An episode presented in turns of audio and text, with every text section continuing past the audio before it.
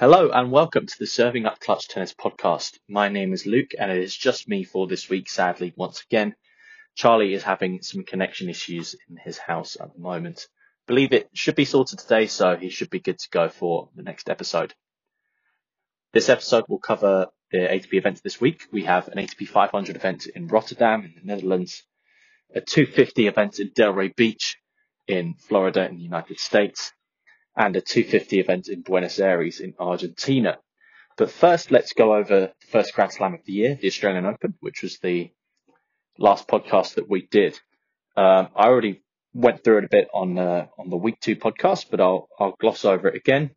Our tips and passes both won. That was Van Assche minus 1.5 from me, and Arnaldi minus 5.5 for Charlie in their round one matches um, some weeks ago now in the Australian Open taking me to two and one for the season and Charlie to two and oh for the season. So starting well there. Our accumulators uh, did not fare well, however. Um, both our accumulators lost in the first week, and then the accumulator that I put out for the second week um, sadly lost by one set, which was quite annoying. In terms of our outrights, um, my wildcard was Dimitrov to win the quarter, and he lost in the third round, I think, uh, to Nuno Borges. Um, Charlie's wildcard is Zverev, 25 to 1 got very close to making the final, um, but did lose out um, at 25 to 1 there. That would have been a nice each way win. Um, but both got outright of Daniil Medvedev came in each way, at least at 9 to 1. Um, and the way we calculate it, we put half a unit on each way. So that's a unit in total. Um, but it does mean that the returns are a bit smaller. Um, so it means we only made 1.75 units from that pick, sadly. Um, again, very close to you know, winning the whole event. Obviously, was two sets up. Came came close in the third set to breaking Sinner, but couldn't quite get over the line. Um, so that that made us kind of almost break even for our outright picks. Um, so sadly, it, it wasn't a great tournament for us overall. Um, down 3.25 units. Um, we did put out a lot of picks um, on our Twitter account at Clutch Tennis Pod. Um, we had a five unit challenge, uh, pretty self-explanatory. Five units uh, for me and Charlie to use how we want throughout the tournament. Um, Charlie ended on 2.94 units and I ended on 2.44 units. Um, so a, a, a, small loss to show there, which is, is not what you, you want really. Um, and this, this is a tournament that we, we typically do well on. Um, so the only thing we can do is, is learn from it and try and try and do better in the coming weeks. Um, our tips pass challenge fared slightly better, at least for Jack anyway. He won that um, winning eight and four. So plus four for the fortnight. Jack was was very good, and me and Charlie were both five and eight. So that's the end of the kind of betting recap. I'll also go through kind of what's happened in the tennis world in the past few weeks. Obviously, Jannik Sinner winning the Australian Open, first Grand Slam for him, first of many, you'd think. Um, so a massive moment for him in his career. Um, seems to have continued where he'd left off last season, and very exciting to see what what he can do for the rest of the year. Really, um, an, another uh, great event for Daniil Medvedev as well, making the final. Um, so a bit surprising to see neither Djokovic or Alcaraz in the final, um, but kind of showed that you know Sinner and Medvedev are are right up there with the with those two on their day as well. Um, we ha- we've also had some smaller events in that time. with um, Alex Bublik winning the title in Montpellier, Tommy Paul winning only his second title in Dallas, which is a bit hard to believe. Um, got Ugo Humbert won the title in Marseille and Luciano Darderi winning his first ever ATP title in Cordoba. Um, so a big week for the young Italian there. Now moving on to this week, we have uh, the 500 event in Rotterdam. Um, played on indoor hard, but typically quite slow for indoor hard, which is um, a bit kind of counterintuitive. Um, on the court pace index for the last uh, two years, it's come in at 30th, which is about in the middle. Um, so slower than some clay events, um, Madrid and Geneva.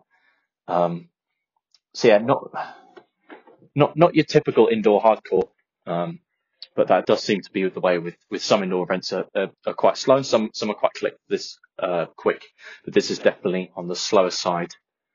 Uh, Buenos Aires is being played on the clay in South America. Um, now conditions here will be very slow. Um, this was actually the slowest tournament on the court pace index, um, which came uh, 61st out of 61 events. Um, every event in South American clay um, typically very slow. Um, so you'd imagine this is going to suit um, you kind of defensive players or those who kind of on the right other end of the scale, those that are very aggressive and can hit through people on anything. And then you've got Delray Beach in Florida, which is kind of a moderate pace hard court coming in at 38th. Um, so a tiny bit slower than the Rotterdam. That's played on outdoor hard. Um, so three slightly different surfaces here, which um, does make it quite challenging if you're betting across multiple events. You've got to kind of, you know, remember the conditions of the match you're betting on. So I'll just get straight into my accumulator for this week. I've taken two matches from Buenos Aires and two from Rotterdam. Um, and the best value for me in these round ones is Seb Baez um, to beat Zapata Morales at one to three. Baez did okay last week by his standards. Um, got to the semis and lost out to Darderi in two sets, which was a bit of a surprise. Um, but the Italian did go on to, to win the title, so maybe not as bad as first seemed. Um, and th- this kind of surface is, is absolutely perfect for him. Um, he really thrives off these slow conditions where he can force people to overpress. Um, yeah, he, he, he can run all day. Superb defensively in Argentina as well. Um, I really fancy him here against uh, Zapata Morales, um, who likes to play himself. He's he's also quite a defensive player, um, but he's in horrific form. Really, he's only had two non-retirement wins since September last year, um, and none of those are against players in the top 200 in the world. Um, I mean, most of those performances were on a hard court where he does not have a good record. Um, but I do back uh, Sebi Baez to to get this done and to have a good week in uh, in Buenos Aires. My next pick is Arthur Fils uh, to beat Dusan Lajovic at one to two. Now I think this slow play will suit uh, the serve. Um, he's someone who takes very big swings on his ground strokes, um, so he does like time for the ball to sit up and for him to really rip through it.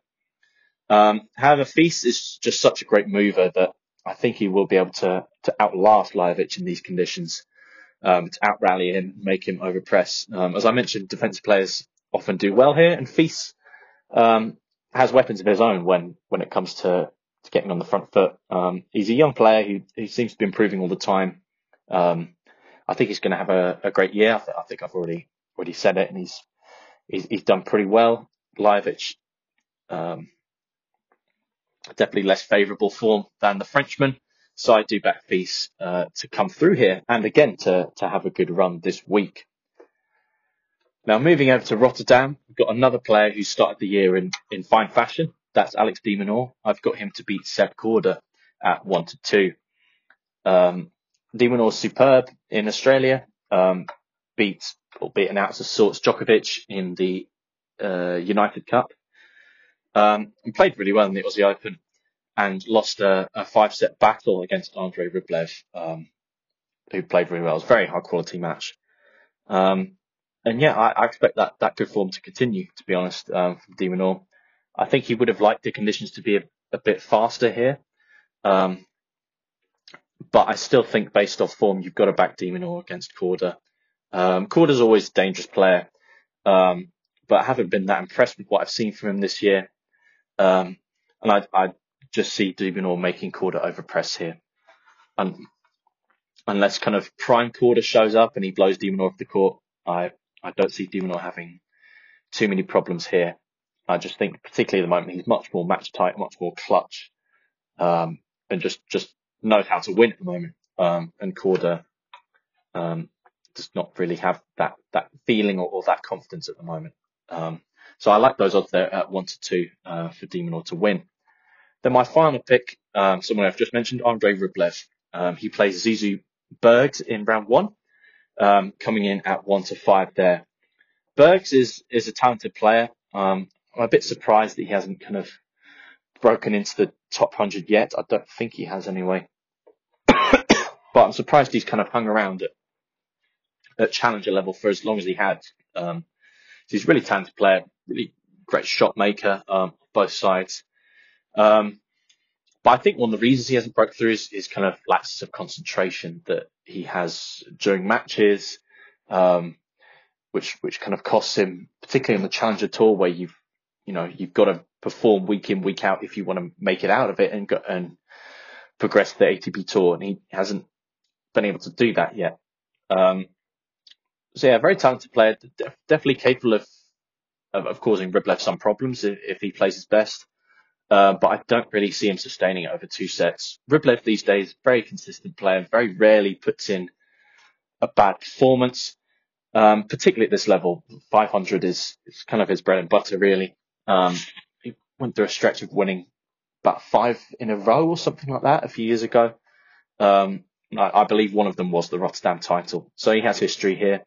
Um, and I, I would be surprised if Rublev does not come through here. Uh, so I don't mind that as kind of accumulator fodder at one to five.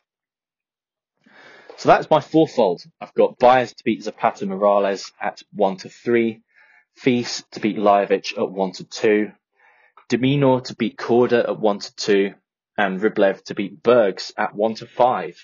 And that fourfold comes in at odds of 2.6 to one. Moving on to the tips pass section. Um, the tips pass a, a bit of around evens we do each week. Um, so it, it's kind of like our, our, our pick of the week, um, but with a kind of games handicap or a set handicap sprinkled in there. Or it, alternatively, it, it could be a, a, kind of a match that the bookies think of sort of as a 50-50, um, but we don't see it that way. Um, so this week, as I mentioned, um, pick of the week I think is Seb Baez. Um, so I'm going to take him to winning straight sets or minus 1.5 sets um, at just under even to five to six. So yeah, Baez in straight sets against Pat Morales is my tips pass. Charlie has given me his for the week, um, which is de Minaur minus 2.5 games against Korda. Um, so he's aligning with, with my accumulator there. I, I do like that pick. Um, so hopefully that comes in. Now, moving on to the outright section of the podcast. Um, so typically we, we pick a, a value pick for each tournament and then we'll pick a wild card for one of the three events. So the first event is in Rotterdam. You've got Jannik Sinner as the top seed, you've got to think is is the favourite this week. The bookies certainly see it that way. Um, but I will be taking personally Andre Rublev, who comes in at 15 to 2. Excuse me, 15 to 2 at the time of recording. Um, he's the second seed, so he's in the opposite half to Sinner. Um, does not have the easiest draw. Will um, I will mention that. Um, if he beats Bergs, he's probably got Auger Aliassime, who seems to be playing a bit better this season than last season. Um, then a potential quarterfinal against de Minaur, who's, as I mentioned, playing really well. Um, and then the likes of, of Dimitrov and Rune are also in that half. So it is tricky, but I, I back Rublev to, to beat all of those. So a 15 to 2, just under 8 to 1. Um, I really like an each way shout there. Um, and definitely capable of, you know, maybe beating Sinner in the final over, over best of three. Um, or maybe, maybe something happens to Sinner, who knows. Um, so Rublev might pick there at 15 to 2. Um, moving on to Buenos Aires, we have got Carlos Alcaraz is the top seed here. Excuse me. Um, looking to um, put behind him a, a, relatively disappointing Australian Open by his standards, losing the quarterfinals. Um, and I do think he gets back to winning ways here. Uh, not won a tournament since Wimbledon, which is hard to believe. Um, but yeah, he, he won the event last year and I don't really see anyone challenging him this year. Um, but at odds of, of four to six, I'm not really interested in, in taking that. I, I, I don't hate those odds actually. I, I, I agree that he, he should be odds on to win this title. Um, but the value here, um, has got to be in the other half. Um, you've got Cameron Norrie as the second seed, um, who started the year fairly well. He did get to the final last year.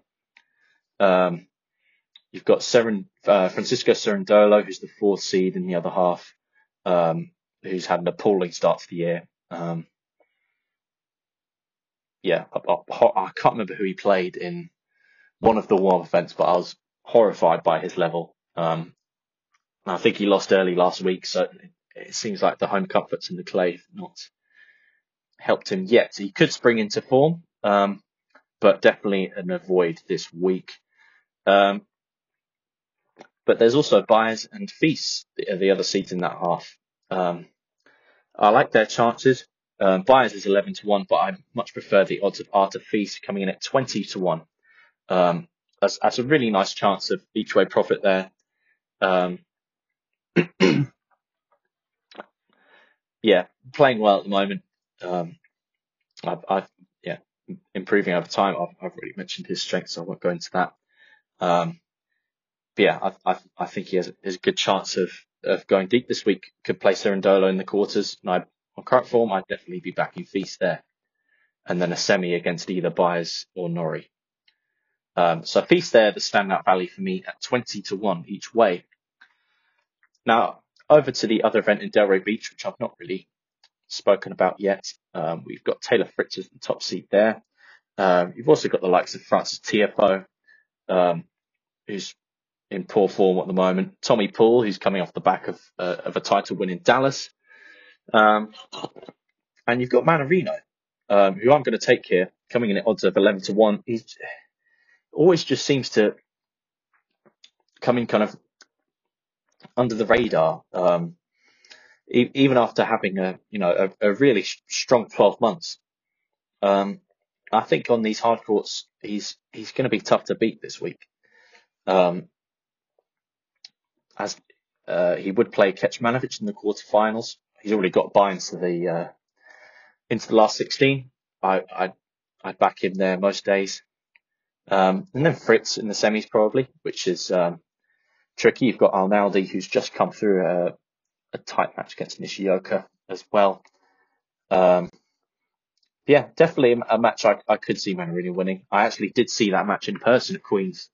Um, and Mannarino did win. Obviously, different prospect on grass away from America. Um, but yeah, Mannarino, a, a good chance of, of picking up an, another 250 title. He seems to um, make a habit of, of, of collecting them recently, having lost a lot of finals before in his career. Um, so I really like that price of, of Mannarino at 11 to 1. And then moving on to the other half, um, is where my wild card is going to come. Now, there's someone who has not played that much this year. He's not, he's in okay form, not stellar form. Um, but Dan Evans, I really like his price. Um, 20 to 1. We know that his, his best is, is more than good enough to beat anyone in this draw. Um, he, he did it in Washington last year. Um, came out was was was just unplayable, really. Um, destroyed the likes of Tiafoe, who is in this in the same half as him, um, and won you know a 500 event. So he's he's capable of doing it, um, and he he tends to really like these these American hard courts. Has a tricky round one against Jordan Thompson, who's playing well. Um, that's definitely a match that he can win if, especially if he, if he brings his best level. Um, Tommy Paul's also lurking in that half, um, but who knows kind of where his kind of fitness or motivation is going to be, um, having gone deep in Dallas, winning the title. Um, so yeah, Dan Evans is my pick there at 20 to 1. And I believe that draws this episode to a close. Thank you for listening as always. Give our Twitter a follow if you don't already at Clutch Tennis Pod. We'll hopefully be providing more tips as the week progresses. Good luck if you are betting, and we'll see you next weekend.